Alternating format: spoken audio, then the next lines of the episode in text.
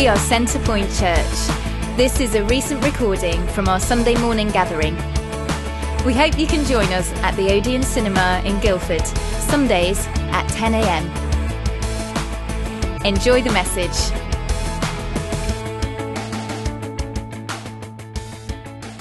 Well, hello, good morning. Good morning, morning. Uh, it's good to gather together. Um, do uh, come and grab your seats. My name's Chris, and uh, I lead uh, the team that leads the church here. And uh, so I'm uh, one of the pastors here, uh, along with Phil and uh, Johnny, who's currently on. He's driving back from Cardiff at the moment, and is about to go off to Skegness. He wants to go to Skegness, but he's about to go off to there. He's doing some gigs there, Spring Harvest, yeah, which is good.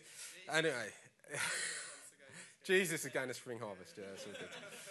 So, yeah, hi. So, I'm Chris, and um, we're carrying on this morning the Beatitudes, and uh, we've got a free book. I'm sort of mentioning this over the last few weeks, and uh, at the end of the meeting, if you want to grab, you can grab one of these. There's loads on the sort of desk just outside, and uh, this book, each uh, chapter in the book, just takes one of these Beatitudes, and what it means is that each week like during the week. So after we're going to do number two today, and uh, our, like during the week, you can sort of read uh, the chapter. It gives you some points to pray about.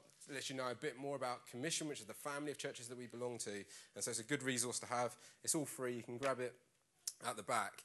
And uh, so we're going through this series, and hopefully that will help you. Help you. Next week we're going to break from the series because we've got Easter, and uh, so do come and come back, come and celebrate Easter together. We'll have great kids work on for, for all the sort of under 16s, and uh, we'll have a good morning. So so that's next week, and we've called this series the Beatitudes, and that's a bit of a weird word, isn't it? It's a quite a Christian word, and you might be thinking, what does that even mean?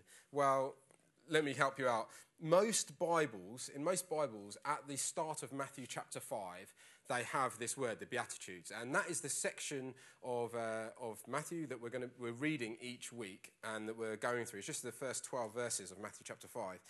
And um, the, basically, what the word means is it's a statement of blessedness or a condition of flourishing.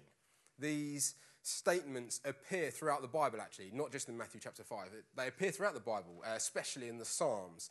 And um, they are always about people and not about God. So they're always statements about people, about the condition of people. And also, they are not um, a list of jobs to do. They're not do attitudes, they're be attitudes. They're who you are uh, in your being. This is through God, this is who you are. That's what the Beatitudes are. And we're going through each of these like one week at a time. There's nine in those 12 verses, the first 12 verses of Matthew chapter 5. And we'll read the whole of those 12 verses each week, but we'll focus on one. And at the heart of the Beatitudes is the kingdom of God and, and us, people, and our part to play in that. And often throughout the Bible, the kingdom of God is always spoken uh, about through the analogy of kind of like seed and harvest time and farming, these kind of analogies. And so you'll see these pictures coming out each week. Um, uh, Guy Miller, who started off our series, he got an apple and uh, uh, used that as an analogy and bit into the apple and showed us the seeds that are inside and showed how actually the often when we look at an apple we see an apple but what god sees is a seed carrying device that when that apple then dies, It's a picture of a resurrection. When it dies, actually the seeds from the apple spring out, and you get, rather than just one apple, a whole orchard of tr- apple trees that produce much apples. And that's the kingdom of God. It's a multiplying kingdom that flourishes and thrives. And uh, this week, I want you to have in mind a picture of a field. And this field has no crops in it yet. It's dry, it's barren. And before the farmer can go through and put seed down, what does he need to do? He needs to churn it up, doesn't he? He needs to plough the field. That's what the farmers do. They plough the field. They go through and they churn it all the way through. And I'll, i want you to have that in your mind because um, that whole process of churning and, and digging up something that is settled can be quite painful.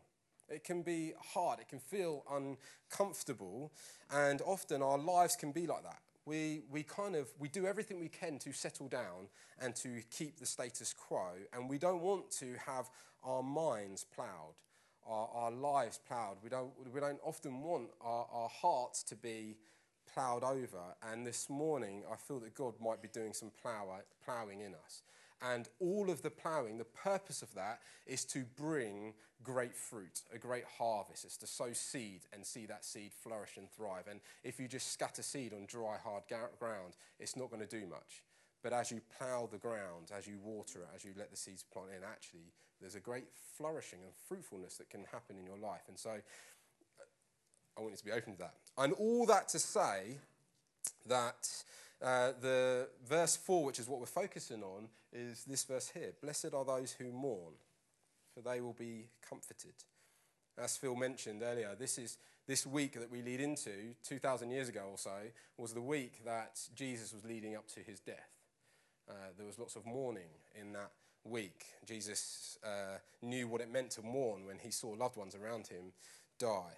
And uh, we're going to be speaking this morning about this morning about mourning, uh, about death, and um, this, and, and also the comfort that can be found in the face of, of death, in the face of our own mortality, in the face of those loved ones around us, in the face of our community. And I'm going to give some personal testimony of my own experience of mourning this morning. And uh, I'm just very aware that this is a very sensitive topic um, and that often our society, our society doesn't like to speak on this topic. It's, it's difficult to talk about kind of death and mourning and that process. And so, um, right from the start, I want to say that if you feel like at any point that you need to step out, then I want you to feel relaxed too. Uh, to feel free to. Often people will get up and go and get kids or go to the toilet or whatever. So, you know, don't, don't worry about what anyone else is thinking. I want you to feel free to do that. And also, I'll just recognize that because this is such a sensitive issue, that it is possible for me to offend. Uh, in fact, it's probable that I will. And I want you to know that that is not my heart intention. Actually, my heart intention is to speak on this topic from a biblical perspective and to help us to see what does the Bible have to say about this topic of mourning. Is that okay? Cool. So let's, let's read the passage then. It's in Matthew chapter 5. Hopefully you found it now. Uh, if you haven't, don't worry, it's going to appear on the screen as well. So it says this Now, when Jesus saw the crowds, he went up on a mountainside and he sat down. His disciples came to him and he began to teach them. He said, Blessed are the poor in spirit, for theirs is the kingdom of heaven. Blessed are those who mourn, for they will be comforted. Blessed are the meek, for they will inherit the earth. Blessed are those who hunger and thirst for righteousness, for they will be filled. Blessed are the merciful, for they will be shown mercy. Blessed are the pure in heart, for they will see God. Blessed are the peacemakers, for they will be called children of God. Blessed are those who are persecuted because of righteousness, for theirs is the kingdom of heaven. Blessed are you when people insult you, persecute you, and falsely say all kinds of evil against you because of me. Rejoice and be glad, because great is your reward in heaven for in the same way they persecuted the prophets who were before you. So we're looking at uh, this today, specifically in verse 4, topic of mourning, uh, with the ploughed field in mind. And basically, uh, the way I'm structuring this morning's talk is I'm going to ask you three questions. I'm going to ask a question and we're going to unpack it, then ask another, unpack it, ask another, unpack it, and then we'll come to the end and I'll share some personal testimony in it as well. So the first question for you is this Are you prepared for your own death? For some, it, it might feel like a long, a long, long way away. For others, it might feel much closer to home. But the reality is, is that none of us know when we will die. None of us know when that will happen. And the question is, are you prepared for that? Are you prepared for your own death? We heard a few weeks ago from Guy Miller how each of these blessed statements these Beatitudes, they build on each other. And so the person who is comforted when mourning is also the person who is poor in spirit and who knows that they will inherit the kingdom of God. That's where it all starts. And so it's important for us just to go back to that for a moment because the reality is that the only way to inherit the kingdom of God is to know that you are poor in spirit. The Bible calls you spiritually dead, every single person in the, in the world, spiritually dead, unable to do anything for themselves unable to dig their way out of the pit that they find themselves in. Many people in this life will, will kind of think, well, what pit? I'm absolutely fine. What are you talking about? I'm not in a pit. Thank you very much. I'm fine. Well, That pit that the Bible talks about is, the, is a pit that's created by the depth of our sin. Sin is anything that is against the will of God, and it is in our very nature. And uh, we sin all the time. And when you pause to think about your life, the way that you think about others, that you treat others, the way you think about yourself and treat yourself, the way the things that you do, the things that you don't do, when you weigh that all up against God's holy standards, you are found wanting. This is sin, and this is a deep pit. You're unable to dig yourself out of it. Uh, you're dead at the bottom, unable to do anything to save yourself. You are poor in spirit, spiritually dead, and cut off from God. And some people choose to live their lives in the pit and try to make that as comfortable as possible, ignoring the walls around them, putting off any thoughts of what might be above or what might be beyond, and focusing on themselves until they die. Others try to do things to climb out of the pit. They might try to find causes that they can feel proud about. They might try to find things that they can um, achieve in and be successful in. And, and often it can be good things. So often Christians are, are ones that do this. Oh, well, if I do this and do that and do that, then I might be able to climb the walls of the pit. And ultimately, both people are deceived. The, the ones trying to climb the pit often will look down on others that maybe are further down the pit than themselves, and they just have pride and arrogance and think, oh, look at you. And they just look down on others. And, uh, and then some people just sit in the pit and kind of make it comfortable and don't think about anything. And um, both are deceives. You can't work your way out, nor is it any good ignoring it. But the Bible says that blessed is the person who is poor in spirit, who knows that they are in the pit and knows that the only way out is through Jesus. When you come to know this, then you are able to respond to Jesus, to repent, to receive forgiveness, to know joy, to be able to know peace, even in the face of sickness, disease, decay, and in even death. Because you know that there is more to life than just what you see around you. In Mark chapter 2, uh, there is a paralyzed man who is in this state. He is unable to do anything for himself. He can't clean himself, wash himself, feed himself. He can't get a job. He can't work. He can't do anything. And uh, he needs his friends to do anything for him or any family. And so what happens is his friends, they put him on a mat and they carry him to Jesus. They lower him through a roof and they lay him at Jesus' feet. And Jesus doesn't just kind of say, well, let me let, make you a little bit better now, but not worry about your soul. Let me heal. He doesn't do any of that. Actually, what he does first is he says, Your sins are forgiven. That's what, when Jesus sees this man who's paralyzed, unable to do anything, his first concern is not his paralysis, but it's his soul. And so he, he forgives his sin. He, he looks at the soul. He then ultimately goes on and heals him. But his first priority is that. Ultimately, what this world needs is kingdom transformation. It doesn't need kind of wishy washy, well, it's all going to be okay, it will pan out in the end, I'm sure you'll be in a better place. No, actually, what the world needs is to know Jesus. It needs kingdom transformation. And um, it needs the topic of death to be ploughed over, to be uncovered and talked about. And it needs uh, Christians to not be arrogant or proud, but to be humble and secure in what the Bible says about it. Are you sure and certain of the hope that you long for? I, my prayer is that none of us would, uh, you know, if we are going to live our lives as Christians, that we wouldn't get to the end and at that point be wobbling and worrying. Actually, that is the time to be secure in your faith. And we do that in the times where the sun is shining. That's when we dig our roots deep, where we stand on God's word, where we press into Him. And we talked about uh, all that it, how to grow in relationship with God last week.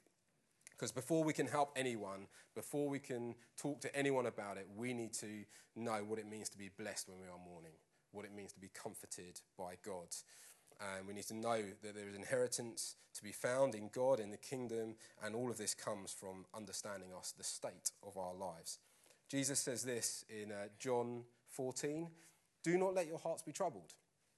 You believe in God, believe also in me. My Father's house has many rooms. If that were not so, would I have told you that I'm going there to prepare a place for you? And if I go and prepare a place for you, I will come back and take you to be with me, that you also may be where I am. You know the way to the place that I'm going. And then Thomas turned and said, Oh, Lord, we don't know. You didn't understand. Where are you going? We don't know where you're going. How can we know the way? And Jesus answered, I am the way, the truth, and the life. No one comes to the Father except through me. If you really know me, you will know my Father as well. From now on, you do know him because, and you have seen him. Why? And the, the uh, implication is because you've seen Jesus, because Jesus and the Father are one. He, Jesus is God. And so I want to ask you again are you prepared for your death? Have you given yourself time outside of illness and outside of, pressured situations to allow your thinking of death to be ploughed by the Bible and the good news of Jesus? The world around us doesn't need Christians facing ill health and death and then panicking about their status before God. No, it needs Christians who are secure, have a deep sense of peace in the face of sickness and illness, that there can be assurance to be found in knowing God and living life with Him, even in the face of death, knowing that death is not the end. Death has no sting for those who, who know Jesus. Last week we talked about yeah, growing in our relationship with God and standing firm in Him. And I just want to ask you one more time are you prepared? Are you preparing your heart? Are you ready? Are you taking the time in the sunshine and the good weather to dig your roots deep into Him, into His foundation, into His word, into all that it means to be saved by grace? Blessed are the poor in spirit because they know that they can't add anything to their salvation. They have nothing to offer God. They are in a deep pit, but because of God, because God is merciful and gracious, He extends His arm to them through His Son Jesus, and in Him they can know salvation, forgiveness, they can be made right with God, they can be at peace with God, even in death, knowing that it's not the end, but that there is a great inheritance to be received in God's kingdom through this Son Jesus. Amen? Okay, my second question is this. It's fun morning, hey? my second question is this Are you prepared for the death of loved ones? Another and perhaps more accurate way of translating the word makarios, which is the Greek word that has been translated blessed in this, in the NIV version, and a better way of translating that is flourishing. So this verse could read, Flourishing are those who mourn, for they will be comforted. And uh, you might think, really? Flourishing? Is that, when I think of mourning, is flourishing the word that would come to mind? I'm not sure. And so it's good to ask ourselves are we prepared for the death of loved ones and for that state of mourning that we can come into? Let, let me tell you a little bit about my experience of mourning. Um, and uh, I, in September 2016, so just two and a half years ago, my, my dad died at the age of 62. And uh, he was pro- it was probably the first major experience of death that I had really kind of experienced myself. Um, I'd no grandparents to die, and aunties, uncles, and sort of people in the church. But um, in terms of someone that was really close to me, um, it, my, my dad dying was probably the first experience that I had of that. And um, my dad, my mum and dad, they were both Christians, and they, uh, my mum was a missionary. She's a white British lady. Um, and she's, uh, she was a missionary in Congo for about 20 years, and that's where they met, and uh, they served God out there. Uh, because of war, we moved to England, they served God here. They would do lots of good things, like every year send a 40 foot container full of like engines and tractors and bikes and mattresses and fridges back to Africa to help people there. They would help people in the community here. They, I really looked up to them actually in, in lots of ways and, and still do. And um, my dad had been for a couple of months just complaining about some stomach pains, but nothing was coming up from blood tests or anything like that. And then in August 2016, he was diagnosed with pancreatic cancer, and it was like it spread everywhere. And exactly one month later, in September, he died. And so it was all quite quick, and uh, and he was quite young. And uh, in in the last few days before he died, um, he was basically bedridden and couldn't really do a lot himself. He, the last day or so, he couldn't really speak, but just before that, he spoke to us as a family. And in a Jeremy Kyle style moment, he dropped a massive bombshell. And he talked about uh, a sin that he had partaken in about 30 years before. And I won't go into all the details, but it had repercussions throughout our whole family. And it was quite a horrific moment. It was really hard because suddenly you're faced with the anger at the sin and cancer and trying to mourn that your dad's about to die, whilst also being angry at his sin. How come he's kept this covered for 30 years? All the times he could have talked to us about it.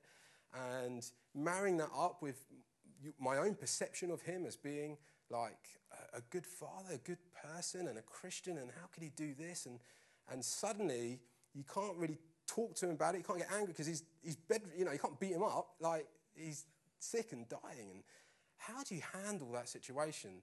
That's, this is just a couple of years ago, and we're still dealing with it all today. And um, a real mix, I guess, of emotions and try, trying to learn how to process all that. What do you do in that moment? What do you do? Well, we were singing Lean Hard on the Everlasting Arms of the Father. And uh, I, I, guess that's what we did. One thing that really stuck in my mind was that, so about yeah, 36 hours before he actually died, um, we were like, the Bible must say something about this. And so my brother got the Bible out and uh, he turned to the Psalms. The Psalms are great because they, they talk about all kind of pain and suffering and how to deal with all these kind of things.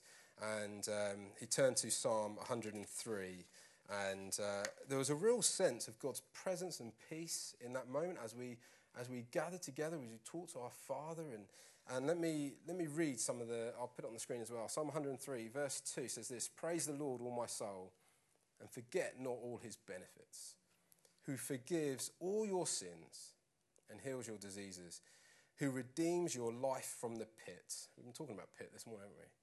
He redeems your life from the pit and crowns you with love and compassion. The Lord is compassionate and gracious, slow to anger, and abounding in love. He will not always accuse, nor will he harbor his anger forever. He does not treat us as our sins deserve, or repay us according to our iniquities. Imagine my father hearing this. Unbelievable. For as high as the heavens are above the earth, so great is his love for those who fear him. As far as the east is from west, so far has he removed our transgressions from us. As a father has compassion on his children, so the Lord has compassion on those who fear him. For he knows how we are formed, he remembers that we are dust. I tell you, in that moment, I understood what it meant to be flourishing in mourning. I understood what it meant to be comforted by God in that situation. And uh, knowing that we are all poor in spirit, far from God, deep in our own pit, all sinners, no one better than anyone else, forgiven only by God's grace, that leads to flourishing in the midst of great mourning and sadness and being comforted by God. And it's a remarkable moment as we remember that we're all sinners. No one is exempt. No one is like, it doesn't matter what, what you do, who you are, what you think you've done or not done, actually, compared to God, we are all on an equal footing, all kind of lost, all sinners. But in God, when we put our trust in Him, we can also all know forgiveness and freedom and grace and mercy. And uh, being together in that room in those final few days was just remarkable. And um, was an amazing sense of just God's presence and seeing Him restore and heal and bring forgiveness and, and just work in that situation. And I, I have to be honest, I don't know what those few days would have been like if we weren't Christians or if my dad wasn't. I, wouldn't, I don't know. I, I, what, what, do you do? I, I do not know. I don't know what the answer would be. I don't know where do you turn. What do you look at for a source of stability, a source of comfort? What, where do you go to in that situation? I do not know. And do you know what? That just makes me so sad and terrified because there are many people, and there probably are in this room, that have known friends and loved ones who die, perhaps in those circumstances. And I don't know what to do, and I don't know what to say. But I do think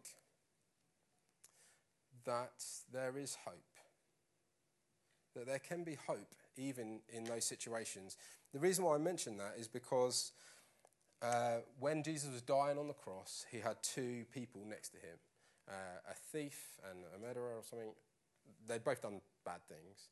And in their dying moments, one of them put their faith, their trust basically in Jesus.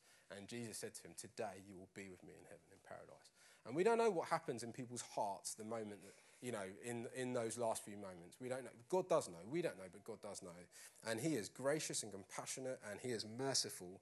And I believe that we can, we can receive actually much comfort in those moments um, as we just come and trust in God. And I'd encourage you, if you find yourself in that situation where you're with a loved one who perhaps doesn't know Jesus, to I'd encourage you to be bold and courageous in those moments, to pull out your Bible and give them an opportunity to, to know about Jesus and to, and to give them, they can find comfort in Him. Even if they've never known Him his whole life, their whole lives, they can. 2 Peter 3 says this Do not forget this one thing, dear friends. With the Lord, a day is like a thousand years, and a thousand years are like a day. The Lord is not slow in keeping his promise, as some understand slowness. Instead, he is patient with you, not wanting anyone to perish, but everyone to come to repentance. God doesn't want anyone to perish, and he is patient. He's given people opportunities all the time to come to know him. And, uh, you know, who does God use to provide those opportunities? Well, it's us, it's the people that know God. And so I want to encourage us to be taking them. Are you taking, are you taking those opportunities to let people know about Him? Are you preparing for the death of your loved ones? Um, and are you, are you getting ready? Are you, are you preparing like yourself and your heart for those moments when it will come? Because I think, as far as I remember, the stats still say that 100% of people will die. It's true. Every, and also, every single one of us will experience someone else dying around us. And so, are we preparing ourselves? Because when you get in that situation, that's not the time to prepare yourself, is it? Uh, you, so we need to prepare ourselves now, or, or, you know, we need to be preparing ourselves continually. And um, I don't want, me personally, I don't want anyone, any of my friends, to ever be able to say to me, I guess on the other side of life, why didn't you ever tell me? Why didn't you, if you knew this good news, why didn't you badger me and tell me about it? Why, did you, why didn't you take the time to, to invite me every single year to Christmas? And every, you know, yes, I might have said no, yes, I might have, but why didn't you just keep, like, this is good news. Why didn't you tell me? I don't want any of my friends to be able to say that, or any of my family. And I'm afraid that right now, perhaps some of them could. And so, just preparing this, I was like, flip, this is, this is key, isn't it? And it all stems back from that first beatitude Blessed are the poor in spirit, for they will inherit the kingdom of God.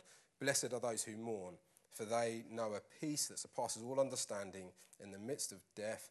They carry the good news of God's word and they can be comforted by the amazing grace and mercy of God.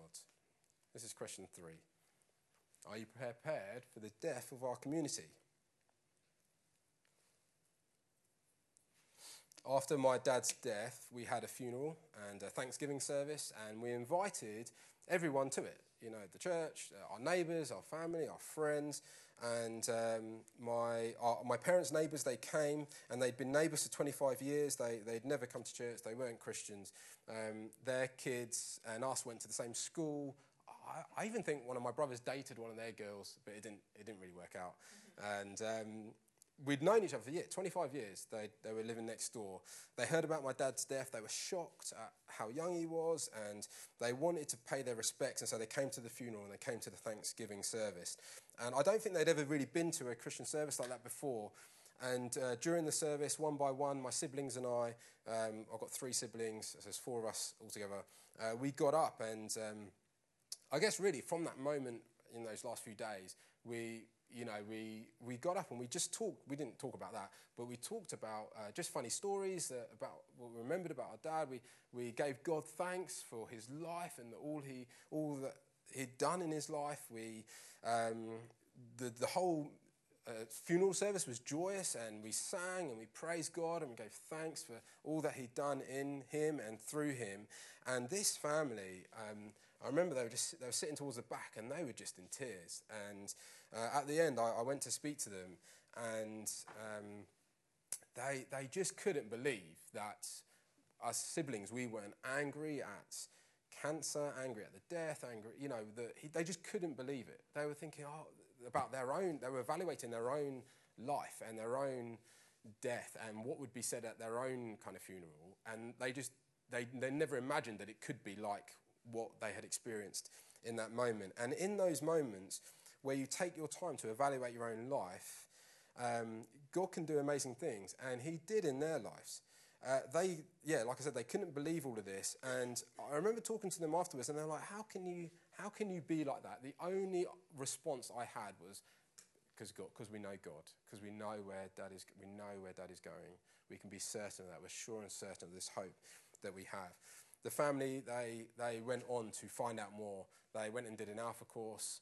Uh, they then joined a church, they became Christians, they got baptized, and uh, amazingly, even in death, God can use that for good, uh, for the saving of lives. And uh, the whole family now go to church, and they, they, it's two and a half years they've been going, they, they, they love it. And I wonder, what, how, what, how are you preparing for the death of our community? we sing songs like Break My Heart for What Breaks Yours. That's a Christian song that we sing sometimes. And I wonder if tears are ink, how stained is your face for our community? Are you prepared for the death of your neighbours, colleagues, friends? These groups of people are often the hardest to reach because they're the ones that we see each day, day in, day out. They're sometimes they're the ones that we invite sometimes, and then uh, they said no, and do I want to invite them again? Or you know, and it's hard because we kind of want to appear normal and relevant and not weird, and and it can be hard. And sometimes coming into church, coming into a service like that, it can be weird. And you know, people are holding their hands up, and sometimes they're singing out loud. Where do you do that apart from at a football match? And and it can be odd. And and yeah, the the the ground needs to be turfed up and ploughed in order for the harvest to come. That means uncomfortable moments sometimes, often. And uh, if we're going to see God's kingdom, then I believe that we need to plough the ground, turfing over the soil, so that hearts of our friends, colleagues, neighbours, family can be ready to receive the gospel. And so, how are we preparing? Uh, you know, I've been talking about our, ourselves, our, our loved ones, and our community. How? Let's start with the last one. How are we preparing the community as a church?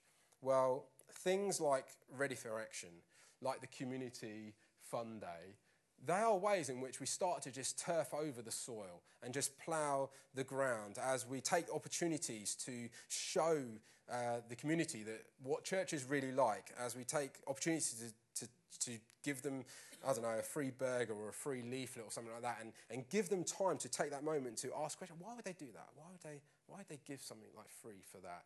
As we go and help people's gardens, and, and we just, we're just turfing the ground a bit and we're just getting it ready so that if they were able to come in, then they could hear something of the good news of Jesus. And um, so we, we, we can turf over expectations of what church is like and what people are like that go to church by getting into our community and by doing things that uh, are just fun and relevant. And we just help to do stuff like that and then invite them on later on to things that they can then come to. What about your friends and family and your close ones? What opportunities or where are you finding opportunities to do some ploughing in their lives? Giving people seeds, things to chew on, things to think about. You know, is it time again to have your neighbours over for a tea and coffee or a cheese and wine evening? Is it time again to just extend out a hand of friendship to them and, and just, just talk to them? You know, is it time again to, to just take an opportunity to do something with, with those people around you that you know, that know you well? And then lastly, how are you preparing yourself? Do you know God? Have you grasped the gospel? Or do you just trying to dig your way out of a pit to do good things that you think will appease a far off God? Or do you know Him? Are you in relationship with Him? Are you enjoying His presence? Are you spending time with Him? do you know deeply that you are loved by Him, not because of what you do, but because of who you are? These, these, these beatitudes, these blessings, they're not statements of things to do, they are, they are statements of who you are in Jesus. Blessed are those who mourn, for they will be comforted. You know, Jesus has prepared a room for you if you've put your trust in him. You can be secure and confident in that. So, how are you preparing yourself? How are you preparing yourself for your own death, but also how are you preparing yourself for in those moments when you're faced with a crisis you know, like I was with my dad? How are you preparing yourself for those moments? Blessed are those who mourn, for they will be comforted. These people proclaim the kingdom of God. They plough fields. They know that this is good news. They give opportunities to share it. They care for those that don't know Jesus, and uh, they are comforted by God even in their mourning. Can we get the band back up? We've got, um, we've got some time. We've got just under 20 minutes. And what I'd like us to do is, I'd like us to just come back to God. Ultimately, do you know what? Jesus knows what it means to mourn. He, he knows what it means to prepare for his own death. He knows what it means to mourn the, the loss and the death of the others around him. He knows what it means to care for the community and those at large. He knows what it means to want to care for the needs of the people around him. He identifies with us in, in that.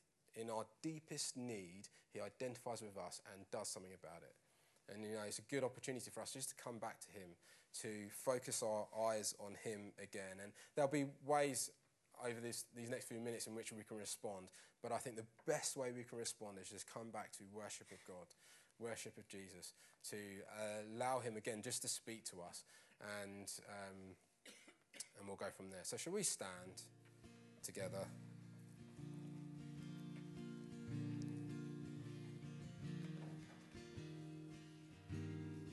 Just going to pray.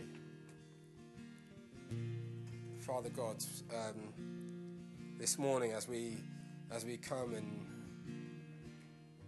just talk about and and seek you in a topic that's so difficult and uncomfortable, Lord God, we, we kind of identify with you in that we, we know that deep down within us there is something about death that we are we recognize is, is evil and that we are not made for. And uh, Lord, uh, I just pray, Lord God, that for any of us who are in that midst, in the moment of facing a friend or a long uh, loved one who, who is towards the end of their life, Lord, I pray, would you give us strength and confidence in you? Would you help us, Lord God, to be comforted in our mourning? Lord, for those of us who maybe have lost someone in the last few years, Lord God, and just carrying that and hurting with that, Lord, actually, I pray, Lord God, would you comfort us? Thank you, Lord God, that you are a comforting God. Lord, for those of us, Lord, who, who are worried about our own death, Lord, actually, I pray, would you draw near to us even now? Lord God, help us to remember that, that this isn't the end, that there's so much more to come from this. Lord God, there's so much more to be found in you.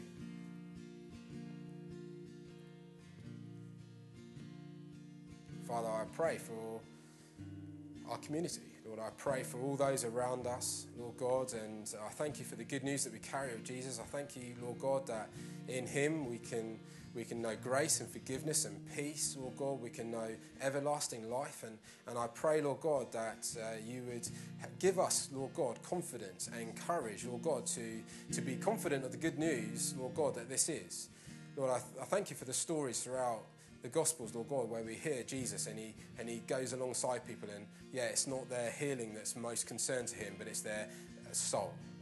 And even the, the disciples, as they walk through, and you know, the, the, the lame man asks for silver and gold, the beggar asks for silver and gold. They say, hey, silver and gold we don't have.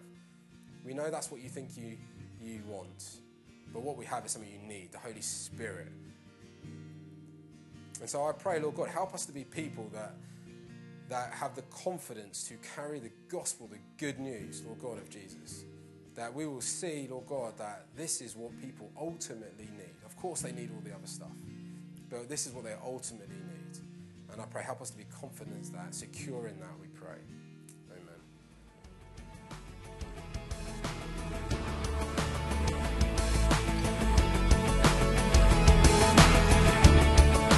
Thanks for listening.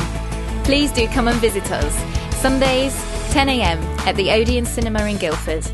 We look forward to seeing you.